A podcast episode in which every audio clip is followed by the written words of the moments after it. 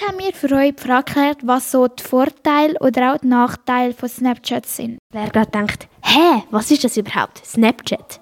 Da ein kleiner Einblick. Snapchat ist eine App, wo man sich hauptsächlich Fotos mit lustigen Filtern oder Text schicken kann. Außerdem kann man auch wie bei WhatsApp chatten oder telefonieren. Auch eine TikTok ist integriert. Mit dem sogenannten Spotlight kann man kurze Videos aufladen und so Likes und Abos sammeln.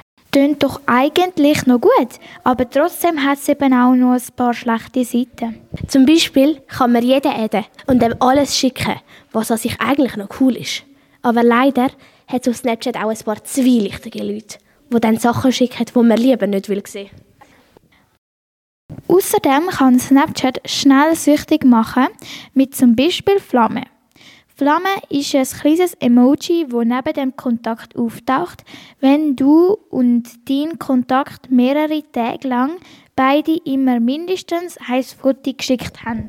Das heißt, wenn man fünf Tage am Stück immer ein Foto schickt, hat man fünf Flammen.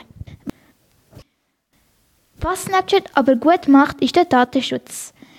Man kann ein Foto nur einmal anschauen und nachher ist es für immer weg. Du kannst zwar einen Screenshot machen, aber die andere Person bekommt eine Nachricht.